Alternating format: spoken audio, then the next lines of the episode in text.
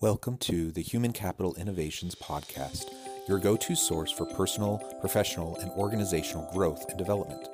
We hope you tune in often for all things people management, organizational development and change, organizational leadership, and social impact related. Maximize your personal and organizational potential with Human Capital Innovations Podcast.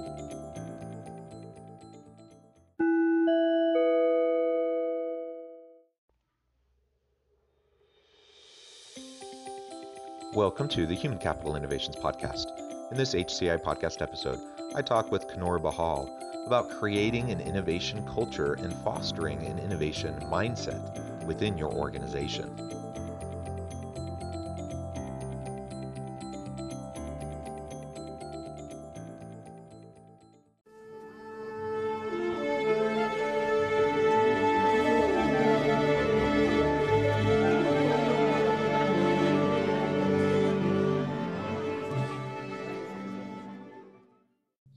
Coonoor Behal, welcome to the Human Capital Innovations Podcast. Thank you. I'm thrilled to be here. Yeah, I'm excited to have a nice conversation with you today. We're going to be focusing on something that I think is just super important as we move into the future of work, as we come out of this pandemic, and as we really just wrestle with how to best leverage the the human capital capacity of our people in our teams. We're going to be focusing on how to create an innovative culture and how to foster an innovation mindset within our teams, within our organization. And this is something that uh, you have a lot of experience and expertise in. So I'm super excited to have that conversation. As we get started, I wanted to share Coonoor's bio with everybody. Coonoor Behal is a founder and CEO of MindHatch, a consultancy that helps organizations create the conditions for innovation and creativity to thrive. Through MindHatch, Coonoor delivers her unique mix of expertise in design thinking, organizational improv, innovation facilitation, and diversity and inclusion.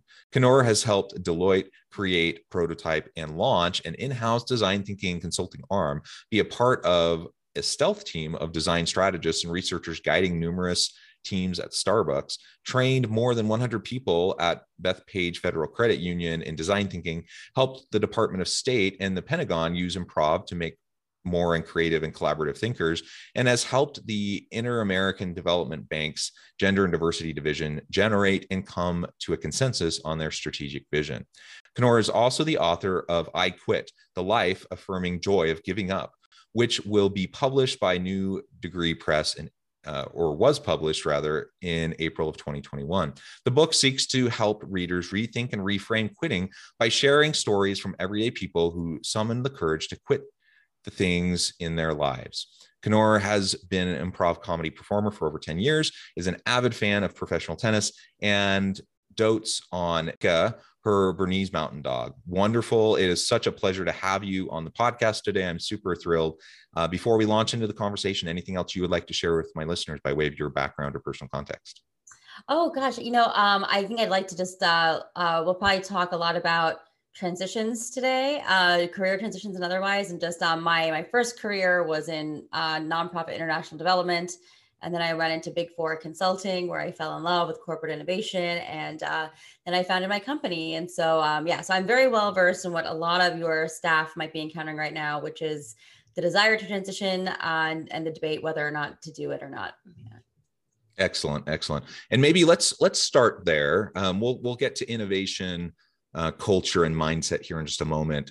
Uh, but let's start with your book, and let's start with this idea of quitting things. Now, often in our culture, in Western culture, we talk about quitting as a bad thing. It's a it's a, sh- a sign of weakness.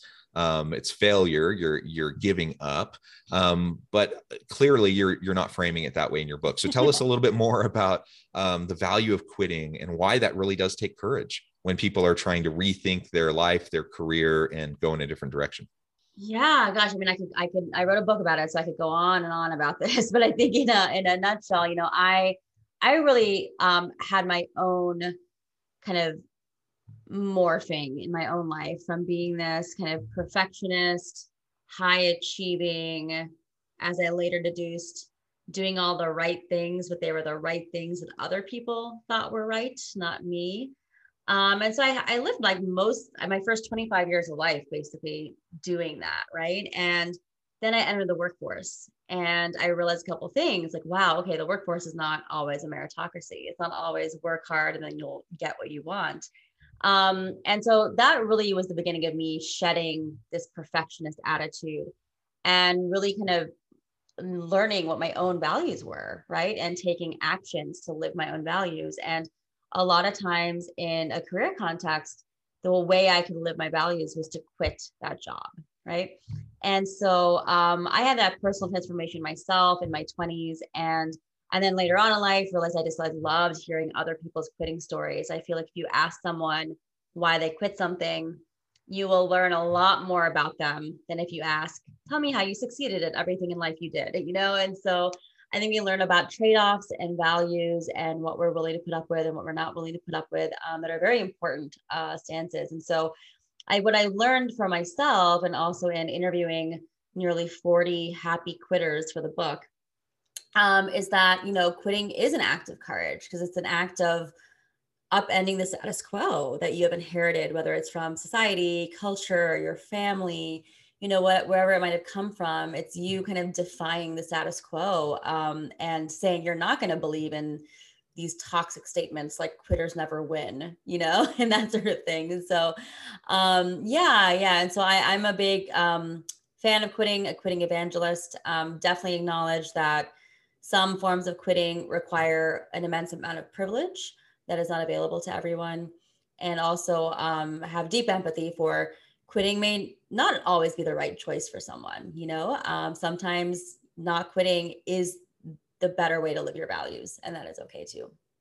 Yeah and i'm and i'm glad you you acknowledge the the privilege that many people do have when they have that opportunity. So many people just work so hard to provide for their families in less than ideal situations let's just say um, and they really don't have many other options. And so more I, I, just commend those people for just sacrificing so much for their families mm-hmm. um, and for the, the, the loved ones around them uh, even when you know they might find more fulfillment more meaning purpose somewhere else. There's no shame in any type of work. All work has value. Um, when possible yes we want to align ourselves with work that fits with our core values and principles and our passions and our interests um, so that we can leverage you know our full energy towards you know career success and helping those around us. Um, but when that opportunity doesn't exist let's do what we're doing where, wherever we're at let's do that the best we possibly can. Um, let's make a difference where we can.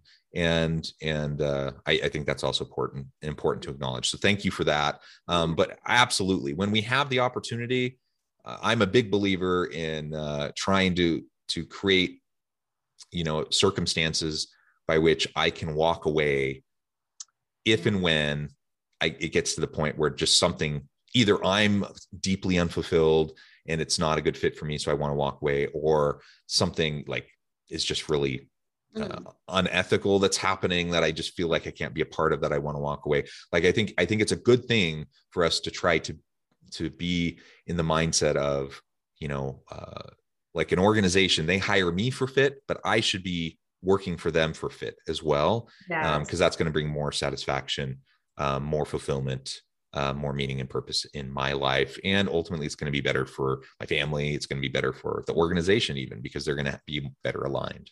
Yeah yeah definitely. You know and i i sometimes my, my friends or colleagues will joke with me. They'll be like why would an organization have you come speak about your book? Like aren't they going to be scared that everyone who listens to you is going to quit their job, you know? and so, and so I would say quite the opposite will happen, you know, because I think I, I give this like apocryphal example of, you know, we've all we've all been there where we've been in a job or a role and we have that like one really annoying coworker or that one annoying boss, you know, and sometimes you can just be at your wits end and be like, oh, I'm gonna bag this in. I'm just gonna quit. This is awful. I can't deal with it.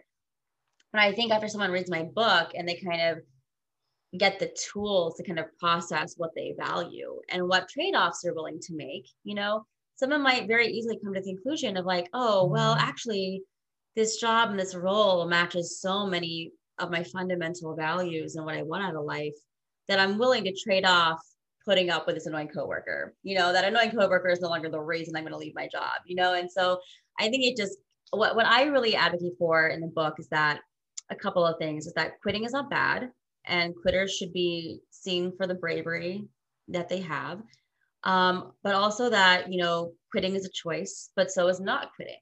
You know, and I think a lot of us, because we subscribe to these societal notions, you know, we find ourselves just living our lives with inertia, you know, and not really making choices, you know. And so I think if you can view your choice to stay in something as a choice, you know, you're you can feel that empowerment of like, okay, I'm not just bobbing up on the waves of an ocean that someone else created for me, you know, like I'm making this discernible choice and uh, and it matches my values and I feel confident because of that. Um, so, uh, but yeah, and so I think there's also uh, I was just actually reading um, apparently it's a TikTok um, uh, like uh, uh, what's the word? Like meme or it's apparently it's really popular on TikTok for people to like video them quitting their jobs and like really extravagant out there bridge burning ways. And i was just reading about that um, before we started chatting.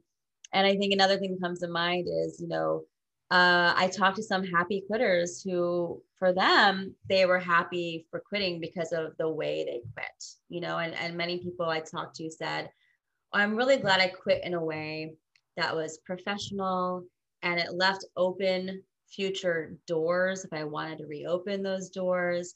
Uh, and then I talked to other people who said, no, like I need to burn every bridge. I need to I need to prevent any ability for myself to backtrack into something I know I don't want, you know? And so they would take care of their future selves by definingly closing that door off to themselves and closing that opportunity to be a recidivist, you know, at any point. And so I think when you're talking about quitting jobs, you know, it, it is a lot of understanding who you are, um, but also understanding that a choice we might have made five, ten years ago could have been right for us then, but we evolve, our values evolve, and it may not be the right choice for us.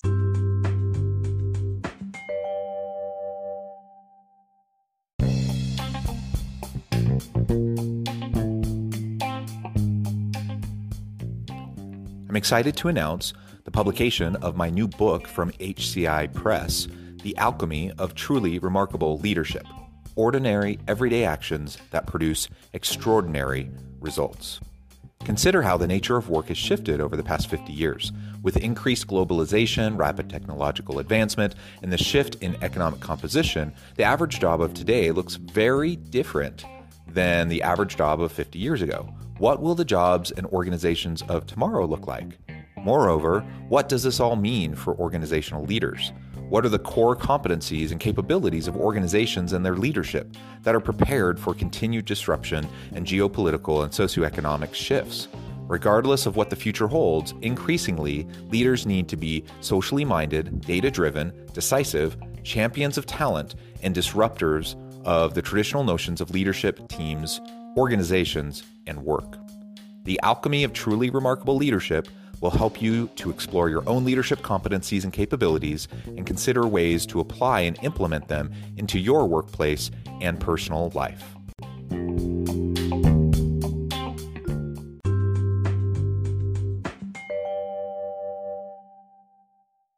Yeah, what very well said. Um, so let's transition now into talking about innovation, um, culture, mindset within organizations. And let me just say, too, if, if we tie this back into what we were just discussing, mm-hmm. when we have better alignment between organizational values and goals um, with the individual values and goals of, of individuals in the organizations, it leads to better, you know, more creativity, better innovation, um, and and better products and services for customers. So so these two elements do go hand in hand. Um, but that said, let's talk a little bit more about the the culture and the mindset elements. How do we foster that, create that, foster that, sustain that within our organizations? Yeah, I love that you asked how to foster and sustain because I think um, I think we can answer those two kind of separately. And I want to start with the sustain because um, a lot of my work um, is in fostering creativity and collaboration using different tools such as and methods like design thinking and also improv um, and but the sustained piece i think is is really really important you know you can you can foster collaboration and creativity at any minute of any day if you want, right? But then how do you sustain that? I think a lot of organizations miss out on how important it is to you know restructure your processes and your you know how are people evaluated? You know are you looking at how your competencies and are you really rewarding people when they are demonstrating this collaborative creative you know skills that you want them to? You know you can't um you know i personally had the experience of, of working in a large organization and being given this kind of uh, sandbox in which to be innovative and creative and encouraged to do it but then what happened at your end was I was assessed at the exact same normal, non-creative, non-innovative competencies, you know? So, you know, when you're in that situation, you start to think, well, what, what's in it for me? You know, like I, I can take all these risks, but if I'm not going to be rewarded for taking those risks, why do it? You know? And so I'm a real big proponent of, you know, collaboration and creativity is not just a moment, you know, it has to be also embedded within your organization and how people are being evaluated and how they're being incentivized. Yeah, absolutely. Build it into the structure of the organization, the mechanisms. Um, you know, if you attract really great, creative, innovative people and they find themselves in an organization that's flexible and where they don't have the creativity beaten out of them mm-hmm. then you know that that can help and uh, but but you do need more formal uh, structures in place to make sure that people are held accountable uh, towards creativity and innovation and that you can i mean that's the best way to sustain things over time so you don't get the flash in the pan kind of really great moment. Just recognize they need to be doing the things daily um, to to put themselves in the headspace to be creative and innovative and that they're going to avoid doing the things that are going to get them into ruts or um, will cause them to be stuck in ruts rather I, I should probably say yeah, absolutely. I think organizations also need to really look at what is their policy even around failure you know? Like how are you how are you responding and reacting to what i call productive failures you know? Um, i'm not someone who says like all failures are amazing celebrate every single kind of failure. You know there, there's a mindset reason to kind of pursue that. But you know when you get down to like running a business or an organization you know, yeah, like you want your failures to be productive. I think you need to um, see how you are viewing culturally and from a process and policy perspective. Like, how are we going to view, you know, uh, calculated risks? You know, and are we going to define risk and failure as good if we've learned more than we knew before? It's going to propel us to success faster, you know. And so I think there's a lot of these things that organizations currently aren't set up, you know, to really honor, uh, let alone reward.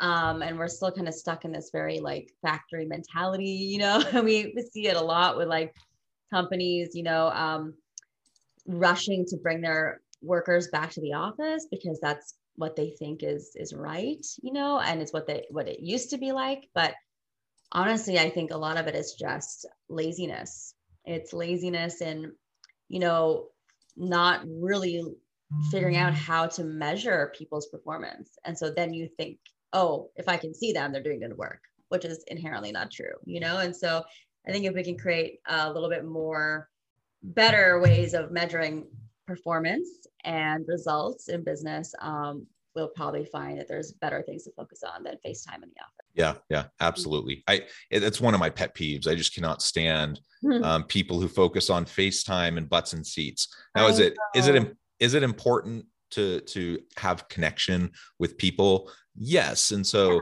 you know, but that doesn't necessarily have to happen in the physical office space.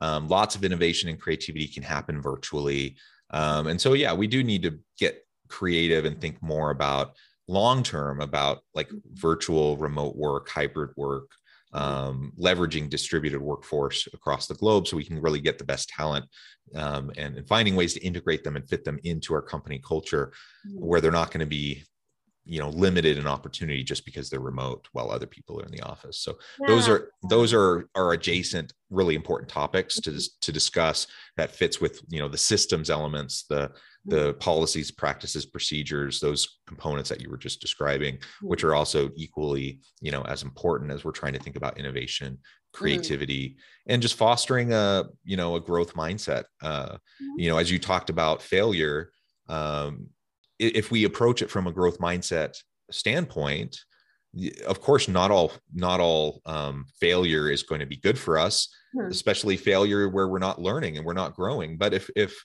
if we iterate quickly if we you know fall forward fail fast hmm. um, and and find ways to learn and grow from every setback hmm. then you know then that becomes uh, a good launch point for creativity and innovation where people don't feel so hmm. nervous about trying new things because mm. of of course if we're trying new things some things are going to stick and some things aren't. Some things just aren't going to work out. Um, and so we just embrace that create the room for people um, to to try to to um, to uh, experiment and just iterate right? Yeah definitely yeah and this idea you know i i uh, talk about a lot in my improv work with corporations around you know, um, you know, you mentioned something about like, you know, hiring for people that will fit your culture. You know, I, I think what also needs to happen is an acknowledgement that an organization only has so much control over its culture. You know, like so much of it is organically driven by who you hire. You know, the minute someone leaves your organization and the minute someone joins your organization, your culture has changed, right? And you can just do your best to make sure it's changed for the better, right? Rather than for the worse. Because as we know, like in large organizations and small, so much of culture is about the unwritten rules of behavior, right? So much of culture can depend on like who your manager is, you know, it can be totally different on who your leader is. And so I think it's like equal parts trying to have like some pro- policy and asserting and like a line in the sand of like, this is how we do work, right? um, but then also acknowledging that individuals are the ones who create your culture right and and really kind of honoring that and being okay if there are some shifts in your culture so long as they are they are good Yep, absolutely. Well, Coonoor, it has been a real pleasure. I'm just noting the time that our yeah. time has flown by. I mm-hmm. want to be respectful of your time, let you get on to the other important things you have today. Um, but before we close, I just want to give you a chance to share with listeners how they can get connected with you, find out more about your work, um, and then give us the final word on the topic for today. Oh, thank you so much. Um, well, you can connect with me uh, on LinkedIn and also on Instagram. And please also uh, follow Mind Hatch LLC on LinkedIn and Instagram as well. And gosh, final final thought. Uh, so many thoughts. Um, I would say, uh, I would say, you know, don't begrudge your staff if they are quitting. Use that as an opportunity to reflect on yourself and your own organization because it really is about you, not about them. Excellent. Thank you so much, Coonoor. It has been a pleasure. I encourage listeners to reach out to get connected, find out more about what Coonoor can do for you, how she can help you and your organizations. Check out her book, uh, check out the many resources that she has available. And as always, I hope everyone can stay healthy and safe, that you can find meaning and purpose at work each and every day. And I hope you all have a great week.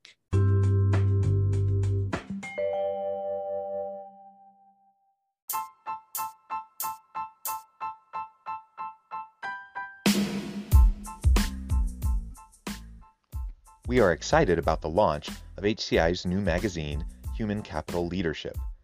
Human Capital Leadership is a free, interactive e magazine designed to help individuals, leaders, and organizations find innovative approaches to maximize their human capital potential.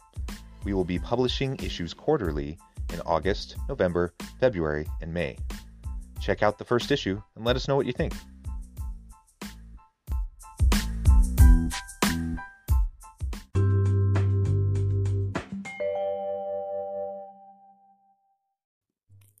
Thanks again for joining us for this episode of the Human Capital Innovations Podcast. I hope you stay healthy and safe and that you have a great week.